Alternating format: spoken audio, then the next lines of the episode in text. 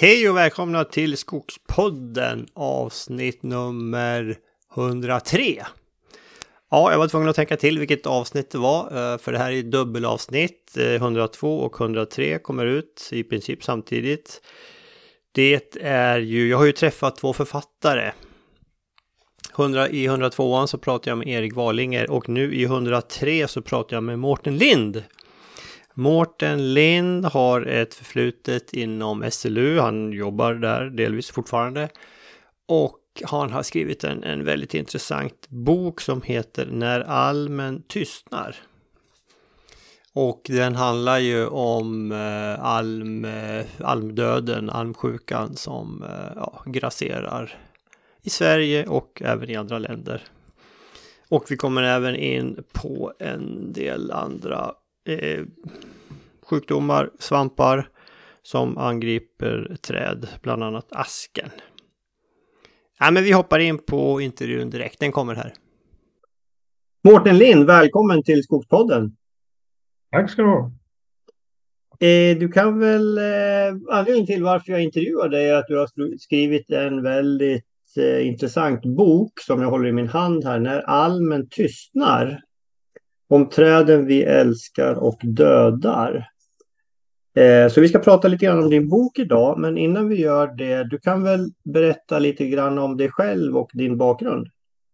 Ja, eh, jag eh, alltså eh, jag har läst på SLU i Uppsala, inte alls om skog någon gång egentligen, utan och jag började läsa en bioteknikinriktning av, av agronomprogrammet.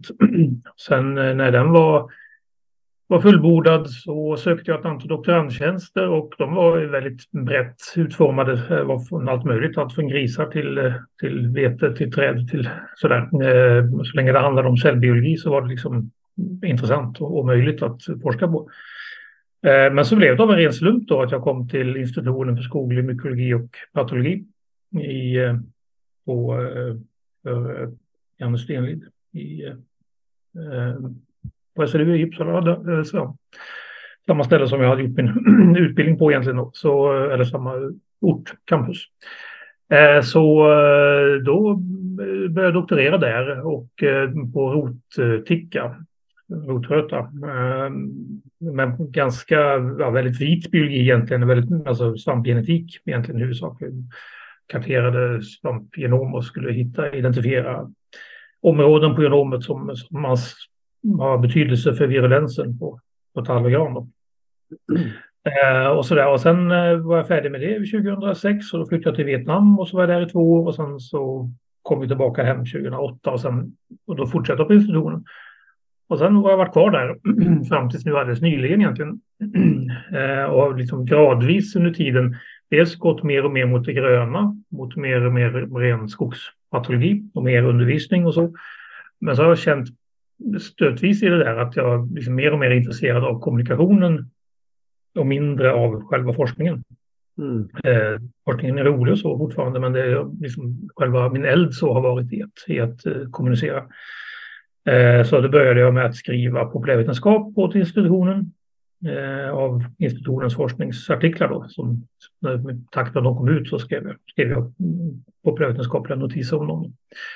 Eh, och så växte den här idén då att, att skriva den här, den här boken i takt med att jag satte mig in i de här sjukdomarna och liksom såg framför mig hur de här berättelserna liksom utvecklades i huvudet och tog form och hur spännande förloppen är och, och vilka dramatiska händelser det är och så där. Eh, så att, eh, och så sökte jag söka lite pengar för det och så där, men det var ganska svårt.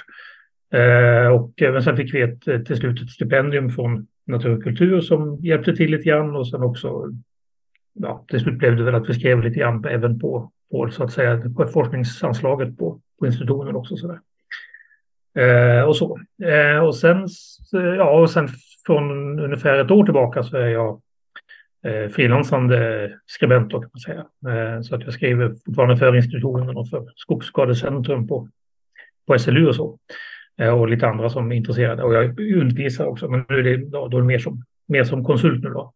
Men ungefär samma jag gör ungefär samma saker, men på, i, annan, annan, ett annat system omkring Just det. Ja, vad intressant. Eh, Ja, men då, eh, då, då, känner du ju Jonas Rönnberg till exempel då, på Skogsskadecentrum. Ja, ja, vi har inte pratat så mycket, men jag vet, vet om det. Ja, Nej, men jag har ju intervjuat honom när det gäller, han, har ju, han håller ju också på med just rotickan eh, mm. hos, hos gran och tall. Det är ju ett ämne som vi har återkommit till i podden lite då och då. Jag förstår det. Ja, ja, precis. Och där är ju, vi ska inte fastna i det, men där är ju det här många, när man, tänker, man pratar rotkicka så tänker många bara gran. Men, men eh, vi har ju förstått också att den, den är ju även, den går på tallen också och så ja. där får man passa sig. Precis, och som är mycket mer svår, eh, alltså mycket mer dolt om man ska säga, eller mer, mer mörkertal så att säga. Det är, I granar kan man, ju, kan man räkna enskilda träd som är angripna, men med tallen så är det mer eh, tillväxtnedsättning och så där, så det är lite knepigare att liksom Precis hur utbrett det är egentligen, men det är antagligen en mycket större till eh, avgång än, än vad vi kalkylerar med skulle jag säga. Ja, jo, men jag, har, jag brukar ju berätta om det här för, för skogsägare. Vi har pratat om det i podden och då säger folk Nej, men jag har inga problem med mina tallar. Det är, jag, har inga, jag har in, nästan inga tallar som dör.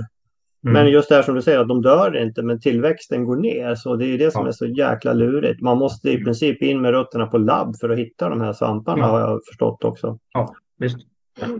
Ja, nej, det var ett sidospår. Men, eh, ja, men vad intressant. Får jag gissa att du håller på att skriva på någon ny bok? Ja, det får du, det får du gissa. Ja, berätta. Vad, vad, vad handlar den om? Ja, nu kommer, det kommer fortsätta att handla om skogsskador. Då, men då är Rotika kommer att vara involverat där. Eh, nu är det lite mer eh, inne på, på de skadegörare som skogsbruket så att säga skapar om man säger så, eller inte skapar men, men förstärker. Alltså mm. eh, sådana som liksom gynnas av skogsbruket. Eh, och lite tänk kring hur det eh, alltså, jag skrev en artikel i Svenskan om det i våras lite grann, var inne på det om granbarkborren. Att det här, att eh, liksom, på sikt så kanske det blir så att vi, alltså det som driver fram en förändring av skogsbruket kanske inte nödvändigtvis är liksom miljöhänsyn eller att man eh, olika tänk om, om eh, hyggesfritt skogsbruk och sådär, utan att det är att eh, helt enkelt lönsamheten går ner för mycket av, av, av alla skadegörare av att ha de här monokulturerna. Eh, och det här jämnåriga bestånden överallt. Eh, som i fallet, jag tror att med granbarkborren har vi bara sett början skulle jag gissa. Eh, på hur, hur det kommer att bli. Och, det, och, och även rotickan ökar ju också från år till år, eller från decennium till decennium egentligen. Så, så att, och, och snytbagg och sådär. Eh, och alla sådana. Eh, ja, så det, ja, i alla fall, det är en, eh, det, det, det, den, den vinkeln på det. Och så eh, har jag tagit avstamp då i mitt eget eh, mitt eget fritidsboende så där de nyligen har avverkat skogen där. Så då ska jag liksom försöka ska följa det där lite grann och mina egna tankar och känslor kring vad jag ser och så liksom gått ut och titta och när jag varit ute och letat efter snytbaggar och så i, i vår och sommar här och så, ett, så jag har lite och gått och räknat rötade stubbar och så där så jag har jag lite som för det får vara liksom en liten liten in, inramning så att säga som de här grejerna berättas kring. Så att, ja. Kan man, kan man ana en, en viss eh, kritik mot eh, dagens skogsbruksmetoder? Ja, alltså det, jag är den första att, att liksom, äh, acceptera att äh, skogsbruket i första hand måste vara lönsamt. Liksom. Alltså det, det är ju, äh, man, alltså något annat är inte tänkbart. Det, det, det går inte att ha en, en, en, en tillvaro där vi liksom, ja, an, försöker ha ett, driva, driva skogen på ett sätt som gör att skogsägarna inte, inte tjänar sina pengar på det eller inte vill hålla på med det. Eller, eller för den delen att, att våra våra plankor kostar 200 kronor metern. Eh, vilket kanske blir fallet så småningom om vi måste skörda ett träd åt gången liksom, i, på, på något vis, en, en skog. Så jag vet inte. Så det, det, den biten måste man ju ha där. Men, men däremot så är, så är det ju absolut så att det, det kan ju ingen direkt bestrida att, att eh, eh, det monokulturella skogsbruket massivt gynnar en lång rad skadegörare. Mm. Eh, och, det blir, och det här är ju lite, vi är ju lite i början på det på något sätt egentligen. I alla fall om man, om man tänker sig att, att eh, trakthyggesbruket började på 50-talet, det är väl inte riktigt sant att det gjorde det. Det började väl egentligen kanske tidigare än så. Men, men om man liksom, om vi då säger att har det gått, har det gått en eller två generationer bara av det egentligen just nu. Eh, om vi då har en, en eh, alltså om man skulle tänka sig att vi skulle odla potatis tio generationer i rad på samma åker så skulle det gå ganska dåligt ganska snabbt. Och det finns ju ingen anledning att det skulle vara på ett annat sätt med skogen egentligen. Om vi odlar liksom gran gång på gång på gång, generation efter generation, så kommer liksom problemen med, med roticka och med andra skadegörare som gynnas av det då bara att öka. Mm. Så att det där kommer ju... Liksom, de, vi är ju bara i början på det egentligen. Eh, på den utvecklingen tror jag. Så att jag tror mm. att det där kommer man nog behöva behöva anpassa sig efter eh, med, i första hand, första hand med mer blandbestånd, men kanske också med olika åldersklasser samtidigt. Ja, Nej, men det, det har du säkert rätt i och vi alltså i Skogspodden eh, pratar vi väldigt mycket om att vi anlägger blandskogar på, på våra egna skogar. Då. Vi, vi, vi kombinerar ju eh, plantering med gran och sådd av tall eh, under en, en fröträdställning. Så, och sen ja, björken den får man ju på köpet. Så ja, men absolut blandskog. Och det kommer vi att titta mycket på höstexkursionen som, eh, som är nu om en månad. Eh, eh, en månad exakt idag faktiskt. Ja. Eh, där kommer vi titta på blandskog. Eh, ja, men det, du har säkert eh, ja, vett, vettiga synpunkter och eh, intressant. Det ska bli intressant att, att läsa det du skriver. För varför jag, varför jag frågar om du skrev på något nytt eller antog det, det är ju för att man märker ju i den här boken att du ty liksom tycker väldigt mycket om att berätta och skriva. Och det skriver du ju också att det är ett stort intresse hos dig. Ja, så är det. Absolut, det har det, har det alltid varit. Det, det är en, en liksom närmast en hobby. Även om den inte har eh, fått så stort uttryck i våra, liksom, mitt, uh, i mitt arbete eller så tidigare. Eller lite grann. Då, det blir, man liksom, det, de, de uppgifterna har varit roliga. På så vis har det märkt liksom, att i alla delar i jobbet jag har fått ägna mig åt lite kreativt skrivande så har, har, har liksom varit någonting man har sökt efter och velat göra. Mm. Eh, så, så, absolut, så är det ju. Mm. Men du, om vi hoppar tillbaka till allmän, om vi, om vi backar lite grann och tittar på den liksom historiskt, du skriver ju en del om den och det, det har ju liksom varit ett väldigt viktigt träslag för oss. Bland annat skriver du om det här med att man hamnade den väldigt mycket och att man använde det för att eh, utfodra ja, kreatur och, och djur. Ja, eh, precis. Alltså den, den eh, det har nog aldrig varit så att säga det vanligaste hamlingsträdet i Sverige, eller det har det inte, därför att almen själv har ju inte varit det vanligaste trädet, även om det var betydligt vanligare innan eh, värmeomslaget för 6000 år sedan eller så. Men, men eh, utan man, man har ju hamnat massa olika trädslag som har kommit i ens väg, liksom. man, man, men man behöver ha lövet liksom, eh, för att klara vinterstallningen av, av djuren, i, innan man kunde skörda, skörda gräs ordentligt, innan man, egentligen innan man utan lien kan man säga. Eh, och, eh, och då, men då gör man det med i princip alla träd, men almen var ju ett av de absolut bästa. Dels för att den ger väldigt, almen och asken egentligen, men dels för att de ger väldigt mycket löv per, per liksom skörd om man säger så. Eh, och att den här, det lövet den ger är mer, har mycket högre smältbarhet än, än björk. Så att det liksom, man får i, det är mer energi som kommer i djuret, eh, som stannar i djuret i alla fall, när man, har, när man ger dem, eh, när man ger dem alm. Eh, plus att det dessutom har andra goda egenskaper också. Då, att man, virket har åtråvärda egenskaper så man får ju det på köpet då, så att säga, när man, när man hamnar. Eh, så att, så att det, det har det, eh, nog det Ja, det, man, det, är nog det bästa fotot kan man säga. Bästa lövfotot. Det, det klassas i princip lika bra som hö kan man säga. Mm. och, och, och rönn ungefär lika bra också. Sen ask precis, precis nedanför i, i, i nästan, nästan lika bra. Just det. Eh, så, det, så det var ju de, de man helst hade. Så, så på så vis var det, var det ju, var det ju liksom en, en, en, en, en, en skatt då kan man säga. Att, att ha almar på, på tomten om man hamnar då ja. gärna för, för, att, för att ha en, en kontinuerlig skörd av det. Just det. Sen var ju som Annars du... i många fall så, så, så högg man nog ner träd under lövtäkten. Alltså när, när man skulle ha, ta björklöv. Då kanske man gick ut på utmarken och, och fällde en björk och tog, och tog för det kom, fanns det så mycket björkar så det var kanske inte så kanske inte man hamnade sån också, men det var liksom mer vanligt med det. Men med, men med almarna så säkert vanligare då att man hamnar dem för att ha, ha kvar dem till, till nästa år och nästa år och, och, och fortsätta att få, få lövskördar och Det ja. attraktiva lövet. Och, och sen var ju också alm, det var det är starkt eh, träslag. Man gjorde hjul av det har jag för mig. Ja, det är starkt. Eh, eh, Eh, och det är eh, segt, liksom, stryktåligt. Eh, det, alltså, fibrerna går ju liksom, ena året så kan fibrerna gå växas liksom, åt det hållet runt stammen och andra året så går de åt andra hållet runt stammen så att säga, eller åtminstone i vinkeln de här. Så att fibrerna ligger liksom omlott i, i, eh, i, i veden. Och det gör ju att det liksom spricker inte.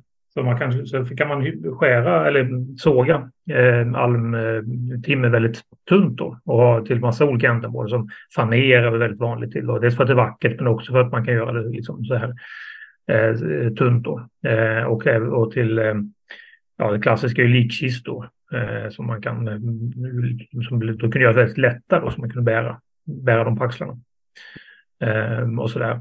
Men sen också att det, att det är väldigt eh, fuktbeständigt eller i, i, vatten överlever det så att säga. Så man kan ha det till ja, båtar och skovelhjul och slussportar och bryggstolpar och sådana saker. Eh, så det har fler, en lång rad sådana såna egenskaper som, är, som eh, man eh, var, var ute efter särskilt. Mm, just det. Men, eh, och sen har vi det här då som du skriver om väldigt utförligt i boken, alltså almsjukan. Kan du inte berätta lite grann om den? Vad är det för något? Var kom den ifrån och eh, hur kom den hit?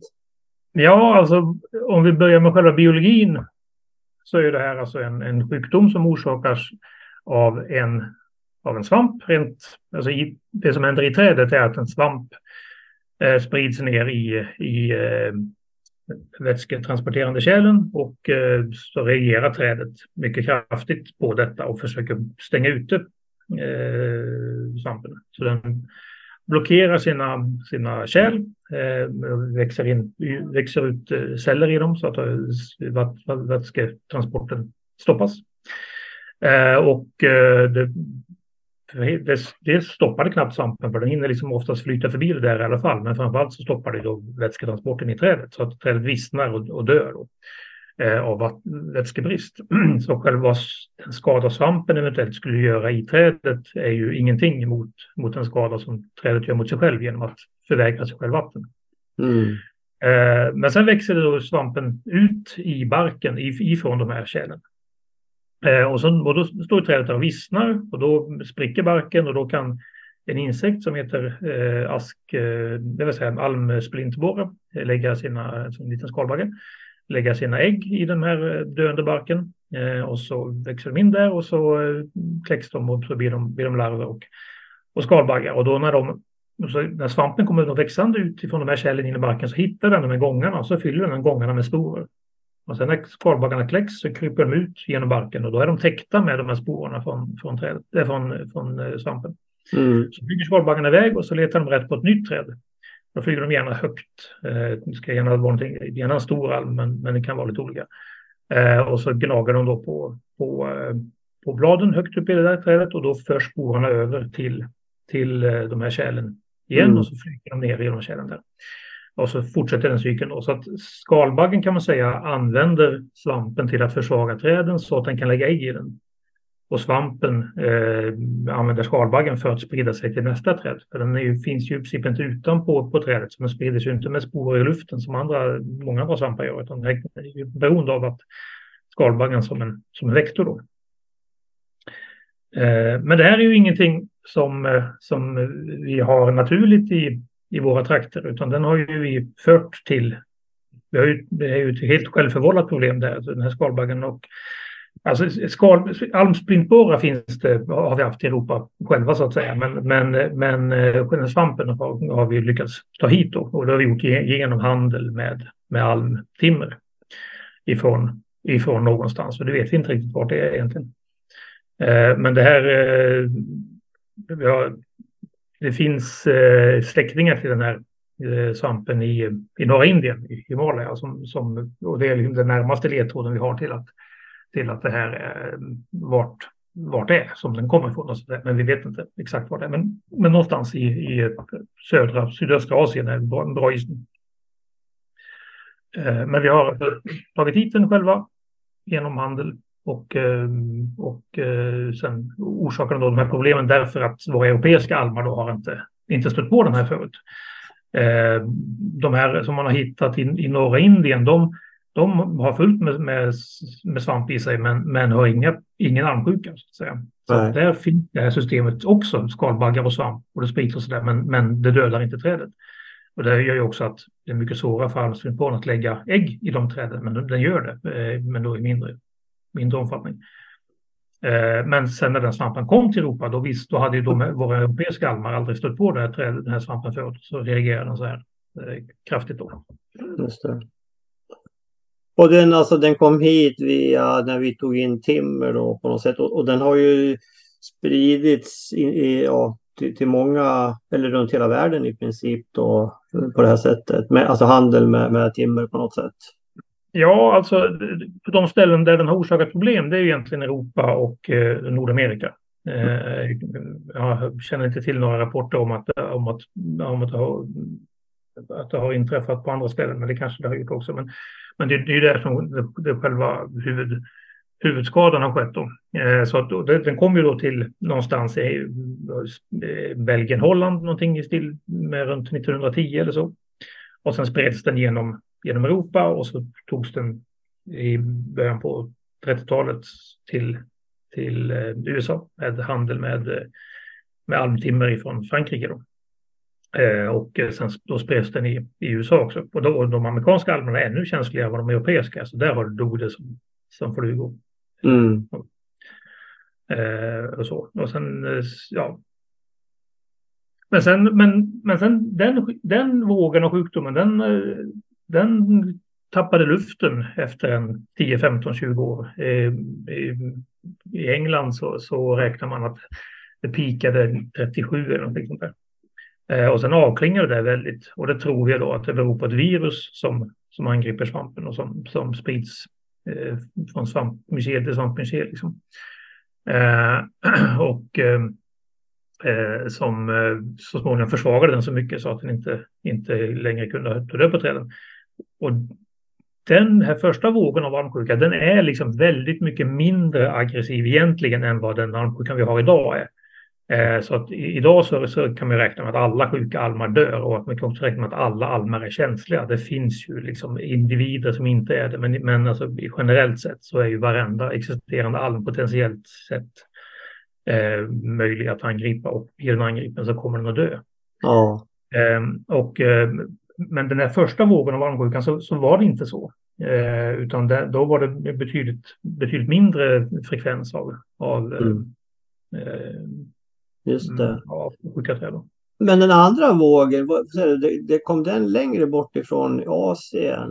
Var det så? Ja, alltså den, den andra vågen, eh, den, eh, vi, vi, vet inte, inte varifrån någon av dem har kommit egentligen. Men den här andra vågen, den, det är den som är mest lik den här släktingen i, i, i Himalaya. Eh, de, de, de två är, eh, det är olika arter, men de är, de är lika varandra, så då eh, kan man tänka sig det. Den här första, den, den är lite annorlunda och den, har, den vill ha det lite varmare, så den kanske har ett lite mer tropiskt klimat egentligen än, än vad de här två andra har. Då. Men den här då, andra vågen, den, den, det är ett mysterium egentligen. Alltså det, det startar på två ställen samtidigt.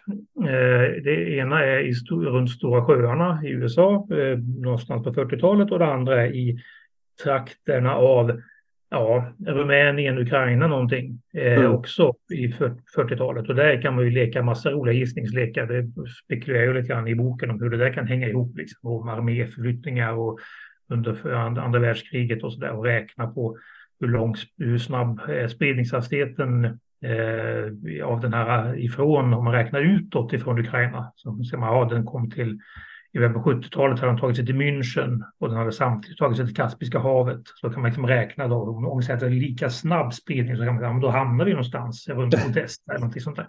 Ja. Det vet vi inte, men det är, liksom en, men det, det, men det är där i krokarna som den först, vi ser den i Europa för första gången. Det är i Rumänien på slutet på, på 40-talet. Mm.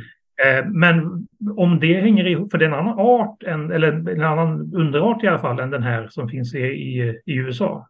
mm. som där. Så det är inte så att det är samma introduktion som har hänt på två ställen eller, eller en mutation eller så. Jag tror inte heller att det är, utan det är nog en, en, en annan.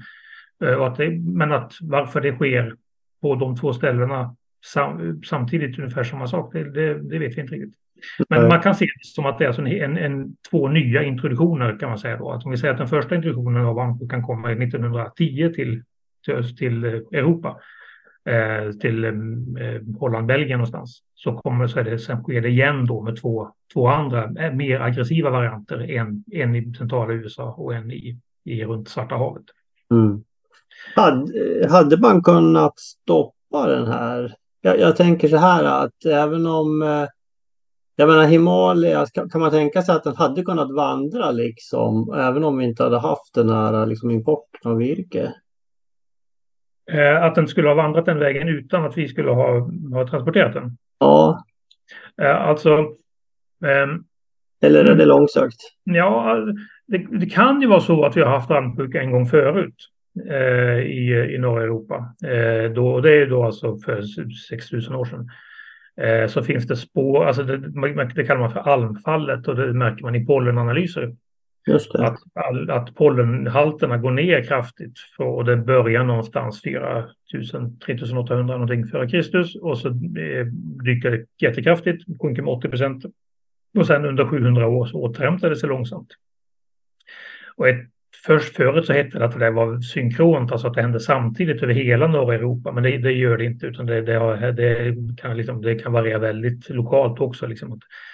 Här i eh, östra England, där hände det liksom 3800 och sen så eh, 10 mil bort så hände det 3400. Liksom. Så att det, det, det, det är inte riktigt så. Eh, men då kan man spekulera då väldigt, och det har man gjort och i vad som har orsaken till det där. Och då kan det vara klimatförändringarna, att det blir lite kallare och att allmän mår sämre av det och att vi blir bofasta och vi börjar hamla träd och vi börjar liksom göra, ha större inverkan på landskapet. Eh, men också kan man tänka sig att det är en almsjuka. Och det, det huvudsakliga beviset på det egentligen det är att man har sett i, i engelska Eh, sjöar där, man, där det är väldigt fint, eh, fina lager av, av eh, pollen, eh, liksom avlagringar. Man kan se liksom, enskilda år där när det anfallet kommer. Då kan man liksom se att det här dyker med 80 procenten under tio års tid eller någonting sånt där. Mm. Eh, och, då, och den profilen då har man jämfört med hur det gick till när almsjukan kom till Irland och England nu på 1900-talet och att då dök det ungefär lika fort. Och då tänker man sig att ja, men då kan det också vara en hint om att det kanske kan vara det. Då. Eh, men vi vet inte. Men om det skulle ha varit det, då skulle ju de, de skalbaggarna ha behövt ta sig till Europa för egen maskin kan man säga. Eh, vi skulle ju inte ha kunnat, eh, kunnat eh, det fanns ju inte, inte människor som, som reste på det viset. Det, var, eh, ja, det är klart att vi kan ha hjälpt till, men, men inte alls på samma sätt som, som nu då. Så det kan ju, kan ju hända, så att säga, men risksannolikheten är ju oerhört mycket mindre. Eh, och alla de, de sjukdomar som vi ser nu eh, för tiden, som drabbar oss på 1900 och 2000-talet, det är ju till följd av att våra transporter ökar hela, hela, hela tiden. Och att, mm. liksom, vi, varje transport har en liten, liten, liten möjlighet att föra med sig någonting. Och ju fler mm. vi har, så småningom så blir det så, så småningom blir det osannolika sannolikt för att vi utsätter oss för risken så många gånger. Ja, ja men det är väl ungefär som pandemin liksom. Att det visar sig att man kan liksom inte... Det är, väldigt, det är extremt svårt liksom att begränsa någonting när, när, när vi reser och eh, skickar varor över, över hela jorden hela tiden. Ja, precis. Mm, mm. Intressant. Men eh, du skriver ju också här någonstans i början på boken tror jag att eh, Eh, man kan se boken som att du liksom eh, upplyser folk om, eh, eller förbereder, liksom banar lite väg för att vi kanske måste ha vissa liksom restriktivare handelsregler ja, när det gäller levande varelser, virke ja, och så vidare. Kan du ja. utveckla det lite grann? Ja, alltså det är ju svårt för mig att säga. Liksom- jag är ju inte politiker eller, eller, eller så, eller bestämmer över detta. Men, men det, alla de här, all, allt detta, alla de här sjukdomarna inträffar för att vi transporterar plantor och för att vi transporterar eh, ved. Eh, framförallt eh, ved med där barken sitter kvar. Då. Och det där kan man ju göra sig en massa olika regler för att försöka skydda. Man kan säga att man inte får transportera bark och att man får inte får inte transportera levande plant, plantor och så där. Det gör man ju ändå i någon mån, men det är klart att man, man, man, man försöker ju. Man, man har, vi har ju en massa regler för hur, hur det där får gå till. Liksom.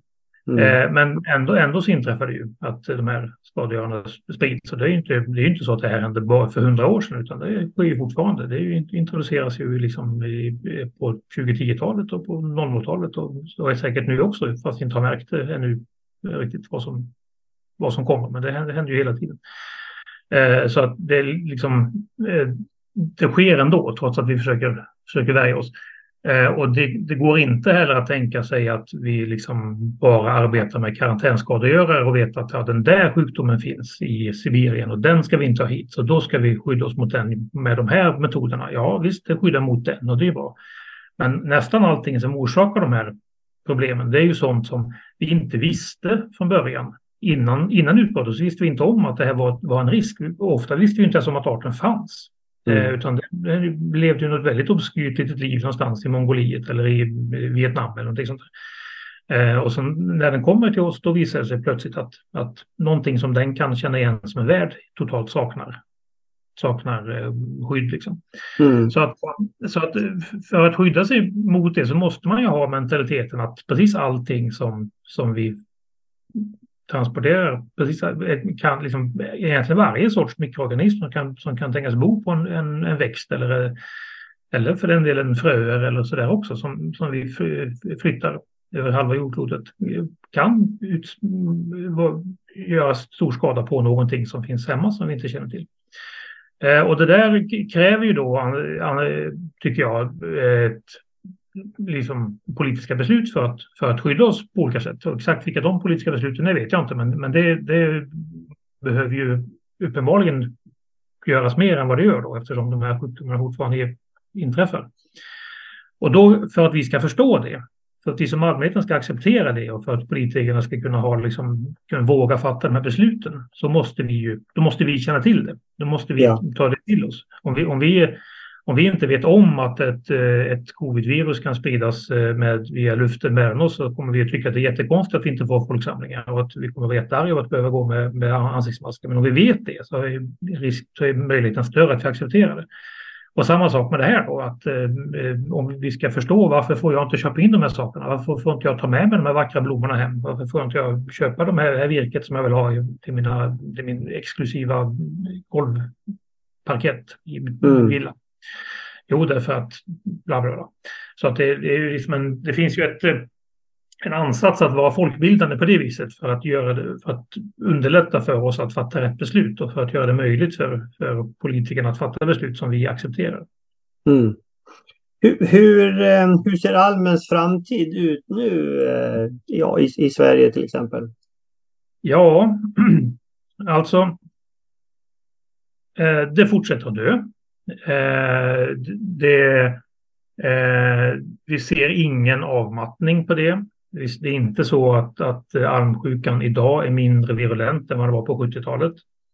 Alltså man kan backa lite där så kan vi säga att de här, liksom den almsjukan som vi pratar om idag och som, och som har orsakat alla bekymmer, det är den andra vågen. Alltså det är allt det som hände innan 1900, ja, innan de kom fram på 40-50-talet.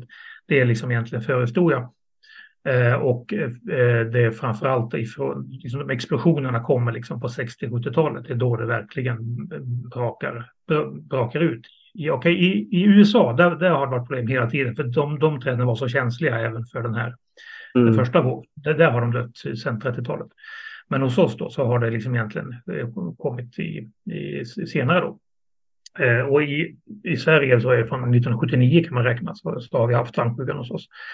Eh, och, eh, och, och, och, det är, och det är liksom precis lika virulent nu som det var då. Så det är inte mm. så att det avklingar på något sätt. Eller att det sker någon selektion på en, en klenare variant eller sådär. Utan de, de, de fortsätter att dö.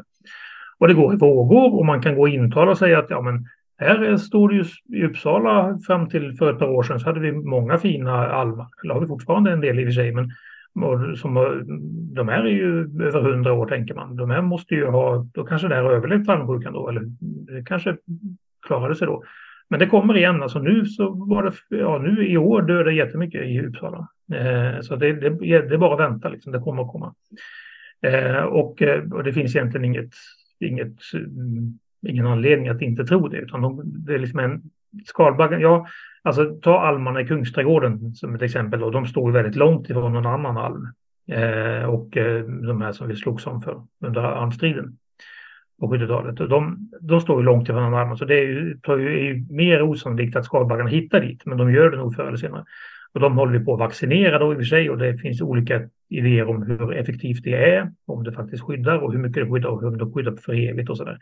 Eh, så att det, det men det, det, ja, de kommer också dö så småningom, mansjukan. Det är jag är helt säker på det. Men det här med eh, vaccinering nämnde du. Vad, vad, vad är det för något? Hur funkar det? Ja, ja alltså det finns lite olika varianter av det. Dels finns det alltså gift som man, som man eh, introducerar i, i träden som, som liksom rent kemiskt. Det, det är nog inte så lyckat. Det tror jag träden mår ganska dåligt av också. Men det andra är då att man, man triggar träden med en annan svamp. Så att de ska liksom ha en, ja, det är som en det är som en vaccinering. Liksom, då är de, är de på något sätt vaksamma på att nu, nu är det, kommer det, kan det hända någonting. Här. Och så är de lite, så då är de här, blockeringen av kärlen är liksom lite grann igång, eller de är lite retade där redan. Men det är liksom inte så att, den, att de totalblockerar sig på något sätt. Men så, då när, när almsjukan kommer så, så, så, kan den, kanske den snabbt hinner strypa de där yttersta grenarna där, där, där, där infektionen kommer. Och så, så dör kanske en liten grenstump eller så bara, men, men det behövde inte blockera hela sin gren och hela sin stam sen som det blir den här mer systemiska reaktionen. Och det där håller man på med på massa ställen och det, och det påstås att man har god effekt, men det, jag tror inte det finns några egentliga vetenskapliga studier som faktiskt visar att det riktigt fungerar och att det Nej. fungerar. Så. Och man måste göra det eh, varje år. Eh, och det kostar eh, ganska mycket pengar, ett antal tusen kronor per träd. Mm. Eh, så det, det, funkar ju bara på liksom verkligen skyddsvärda träd i alléer och sparkar och sånt där. Men även då är det inte, alltså det vet vi inte riktigt egentligen att det där. Nej. Eh. Oh, men den, eh. det är ju, vad jag har förstått så är det yngre almar eh, klarar sig, utan det är liksom äldre almar som dör. Ja, det där är lite knepigt alltså. Eh, det är åtminstone så att de äldre almarna är inte spridningsvektorer därför att skalbaggarna kan inte lägga sina, sina ägg i dem. Eh, de, de, måste upp i en viss tjocklek för att de ska, det ska vara så. Och det, man säger någonstans mellan 10-20 år. Jag vet inte exakt vad, det, vad den gränsen går. Liksom. Eh, men och, och, och då har man lite grann också, det jag tror jag skriver i boken också, att de klarar sig till 15 år. Och det vet jag inte riktigt egentligen om man kan säga att de gör. Alltså nu, nu när jag tittar på det här angreppet vi har i Uppsala nu, då det, finns det ju många, mycket man ser i vägkanten och sådär som angrips, som inte är 20 år gammalt. Mm. Eh, så, och, de, och, alltså de kan ju, för att de ska angripas, så då krävs det ju bara att, att eh, att skalbaggen kan, kan gnaga på bladen eh, och då så att svampen vandrar ner i dem. Och det mm. kan du göra på vilka träd som helst, men den föredrar ju stora träd och höga träd. Eh, ja. och kanske också almlika träd möjligen. Kanske finns en sån aspekt också, att det är lite okulärt där. Eh, men så därför är det kanske mindre risk att, att de mindre angrips. Eh, ja. Så det, man ska nog se det lite mer som en det är inte så att man har en garanti till att de fyller 20 år, utan det är mer att det liksom, risken är större när de är, är, ehm, är, är alltså, eh, chansen att de klarar sig lite längre är större än med mindre. För det är min, lite mindre risk att, de blir, att eh, skalbaggarna föredrar dem så att säga. Men om infektionstrycket är tillräckligt stort, om det är tillräckligt mycket skalbaggar igång och tillräckligt mycket döende träd runt omkring, då kommer ju även de, de att angripas. Ja. Ja, ja. ja, men det är som eh det är som granbarkborren när den är liksom ordentligt igång. Råkar det stå en tall i närheten där då kan den stryka med också fast det är mm. fel mm. träslag. Mm. Ja, lite så. Ja, jag förstår. Ja, men det är ju illa. Det känns, det, känns som att jag, det känns som att jag inte kom fram till svaret på den här förra frågan. Hade. Eh, vad det nu var. Fastnade i en lång utläggning om någonting annat. Uh, ja, för, alltså allmäns framtid. Ja, just det. Ja, men det, det pratar vi om. Ja, alltså Eh, eh, Eh, eh, eh, så att då kan man, man, man gå runt och skydda lite grann med lite vaccineringar och sånt där. Men, men inte med någon, men det är inte en, någonting som kommer att hålla på sikt utan man kan säga, i princip kan man säga att i princip alla almar kommer att dö i almsjukan. Eh, inte på en gång utan när de är stora. I, inga almar kommer att av sig självt bli 500 år och dö av ålderdom. Utan de, almsjukan kommer hitta dem innan det. Eh, men det kan finnas någon liten ynka procent då som är resistent, trots att det är en väldigt ovanlig egenskap då, uppenbarligen. Och det, man har hittat li, lite sånt som man tror är resistent och det är, man kan säga att det är resistent tills motsatsen bevisats. Eh, för vi vet inte riktigt. Men, men man, har gjort, man har en liten utplantering i Spanien på 7000 träd eller vad det är för någonting. Där man har en, eh, liksom samlat då sådana här. Och det finns ett sådant projekt i Sverige nu som Skogforsk har, Almuppropet tror jag de kallar det, där man ska be allmänheten att identifiera, har ni en står det en frisk alm som verkar trots att almerna runt omkring dör. Det är det som är det viktiga, så att säga. Att man måste, det måste finnas ett infektionstryck ja. som ändå klarar sig trots, trots det. Liksom. Då vill vi känna till det, för då kan vi titta på den och se vad är det för egenskaper den har och så kan vi försöka bevara den här genotypen då, eller den här, de tar liksom eh, från det här trädet. Eh, så det har man lite hopp om, det jobbet. Och sen så att det ska finnas då någon, och om det är, finns det en liten som spillra då kanske det kan komma en, en ny, ny generation ur den då. Mm. Över väldigt lång tid den befolkar landskapet om man säger så. Mm. Och sen kör man ju också då med ett antal hybridprojekt och försöker korsa fram nya varianter. Och de kan möjligen vara så att de eh, uppfyller liksom almens ekologiska funktion så tillvida att massa djur, eller massa insekter och eh, svampar och lava och så kan bo i den och känna igen den som en alm.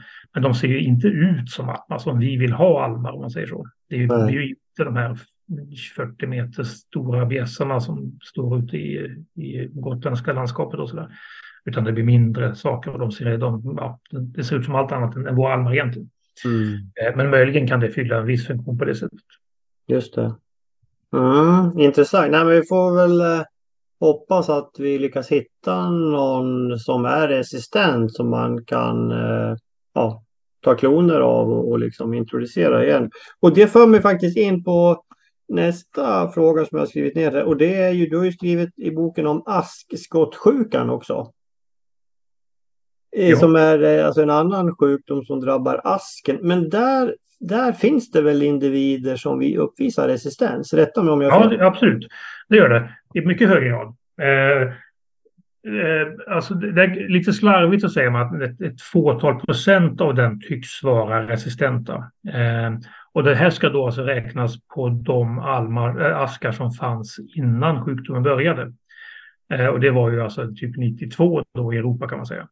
Eh, så om, om, om, vi, om vi sätter det årtalet då så, så, kan man säga att bland de askar som fanns i Europa 1992 så var säg 1 procent då eh, till synes helt motståndskraftig mot, mot askskottsjukan. Eh, men sen finns det då en väldigt stor gradient eh, av askar som är mer eller mindre resistenta. Och det kanske är någonting i stil med 15 till 25 procent eller så av, av askarna. Och sen någonstans 75 procent av alla askar som fanns var, var helt känsliga och, och dog. Och de kanske har det nu. Eh, så att de, de, de askar vi ser nu som står döda och står sjuka, de har ju kanske i många fall tycker jag, de har sett ut ungefär lika skruttiga varje gång. De ser förfärliga ut. Det är knappt några blad på dem, eller så är de så halvglesa. Man märker i alla fall att de inte är riktigt pigga. Samtidigt som asken ju har det växtsättet också. Den är ganska gles i kronan och kronan kommer sent dessutom. Så det kan vara lite svårt att se det bara rent sådär okulärt också. Vad som är, vad som är liksom en, en sjuk ask och vad som är en Mm. Och, och inte har kommit igång än riktigt. Eh, men, men, där, men där är det ju så då också att, att eh, ur de här 25 procenten, de ynglar ju av sig massa, eller fröar av sig massa, så att vi, vi får ju väldigt mycket avkomma som är känslig då ifrån de där fortfarande. Mm. Så det, det, är ju inte så att det blir någon jättesnabb eh, utveckling av den här en, en procenten som är motståndskraftig. Utan det är mer så att de askarna som blir kvar, de är fortfarande känsliga och blir angripna och blir väldigt fula. Ja. Så det, det, vi blir liksom inte, ask, det blir inte riktigt så på samma sätt att asken som stort träd utplånas. Men kanske är det så att asken som ett snyggt träd försvinner. Det är lite, lite åt det hållet tycker jag. Det är alltså, man ser ganska få, få askar som är helt oberörda. Liksom, som är, där man ser hur den ser, faktiskt ska se ut när den är riktigt tät och fin. Liksom. De, de, ja. de, de, är inte så många. De finns ju, men de är inte så många. Ja, precis. Jag, alltså, nu i somras besökte jag en eh, inhägnad eh, plantering med just ask. Eh, som, det var på Tuna gård i Småland utanför Vimmerby. Som eh, eh och, eh, och Anette har upplåtit till Linnéuniversitetet som har planterat ut ett antal ja, förmodade resistenta då, som man ska följa och se hur de klarar sig. Liksom. Eh, ja, väldigt spännande. Det var en knapp hektar tror jag, sju olika mm. kloner och sånt där. Så ja, det, det är bra att det, att, det, att det forskas i det här, helt klart. Och, och, och, där är det mycket lättare också att, eh, att, se, att, att hitta sådana som faktiskt förmodligen är resistenta. Äh, än, eftersom de, de är många, många fler än vad de är i halmsjukan. Så där, där är det nog, har man nog större lycka med att få fram de här eh, mm. ett gäng liksom, ha som, som bas. Liksom. Ja. Eh, Mårten, om vi kikar lite framåt. Du, du var ju inne på det i början där med att eh, Alltså vi har ju granbarkborren idag som där vi antagligen bara sett början på, på den här uh, döden då på grund av att vi får ett varmare klimat och det finns mycket granplanteringar. Sen har vi ju diplodia skrevs det om på tallen.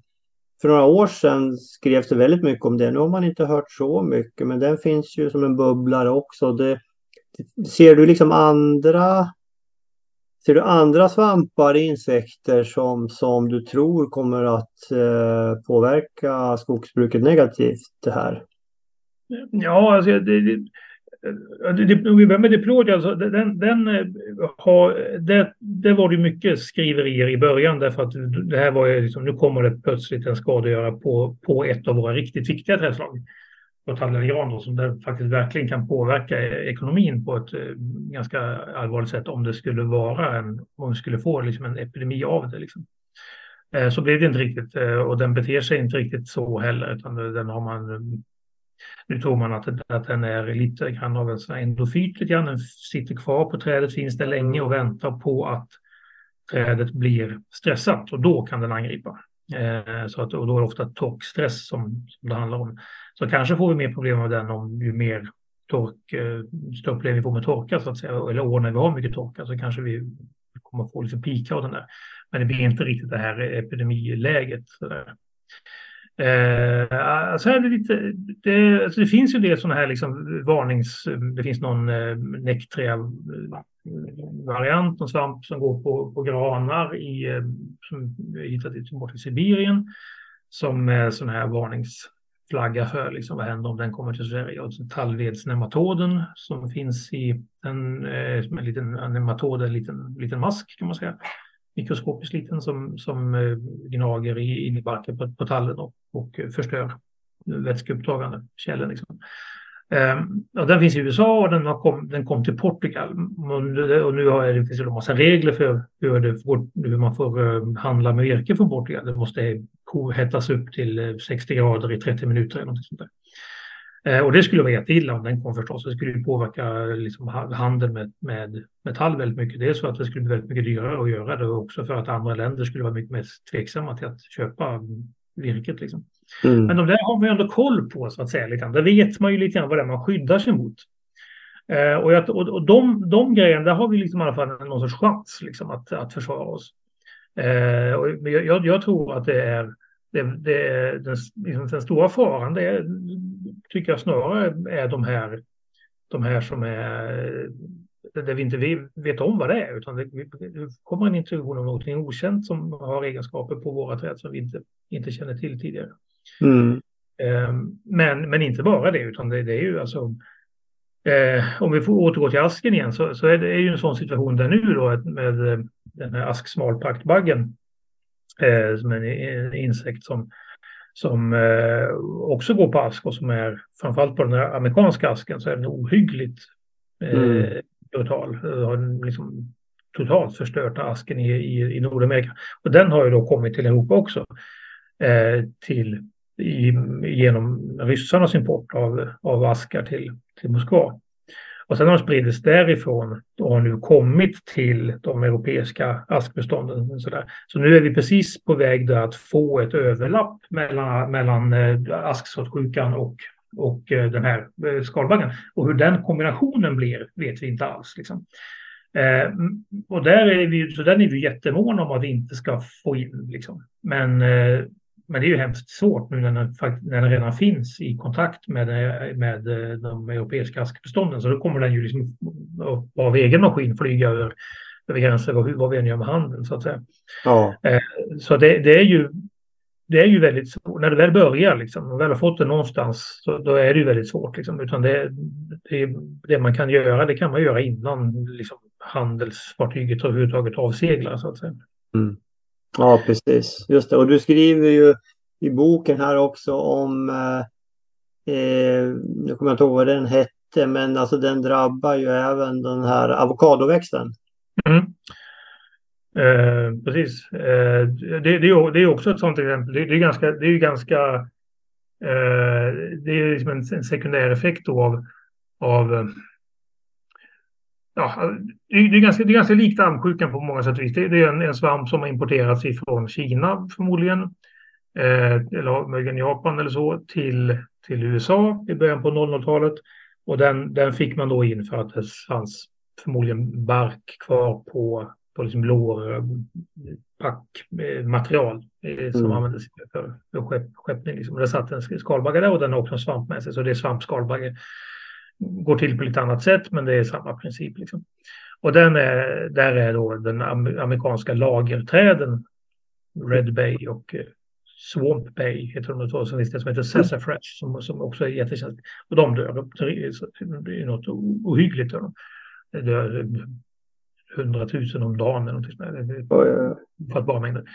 Eh, I alla fall så, så eh, men, men där är då avokadoträdet en nära släkting till, till, till lagerträden.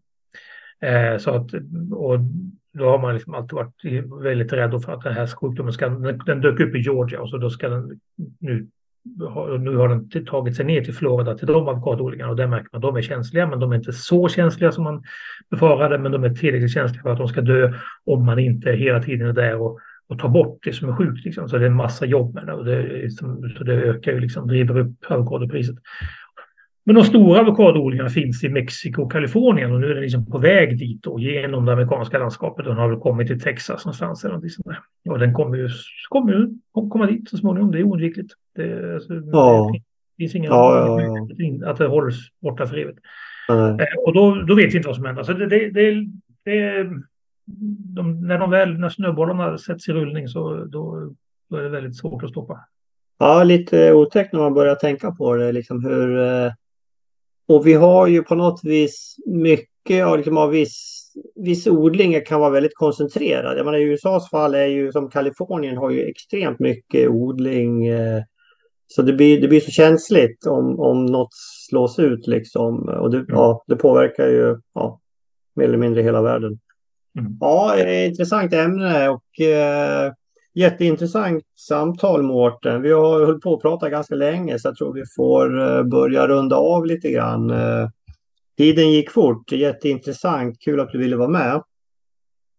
Eh, och det ska bli intressant att följa dina kommande böcker också. Avslutningsvis Mårten, vad, nu när du har chansen, vad vill du skicka med för budskap till Sveriges alla 320 000 privata skogsägare?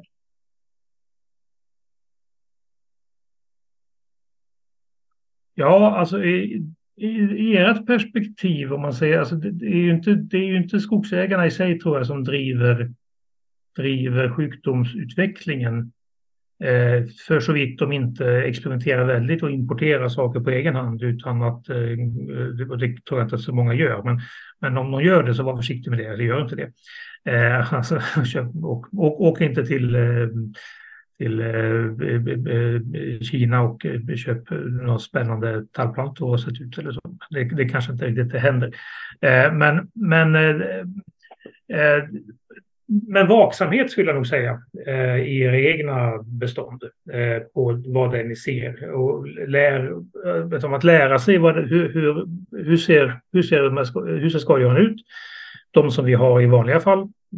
Det kan vara ganska svårt att se, liksom, se skillnad på för många symptom är ganska lika.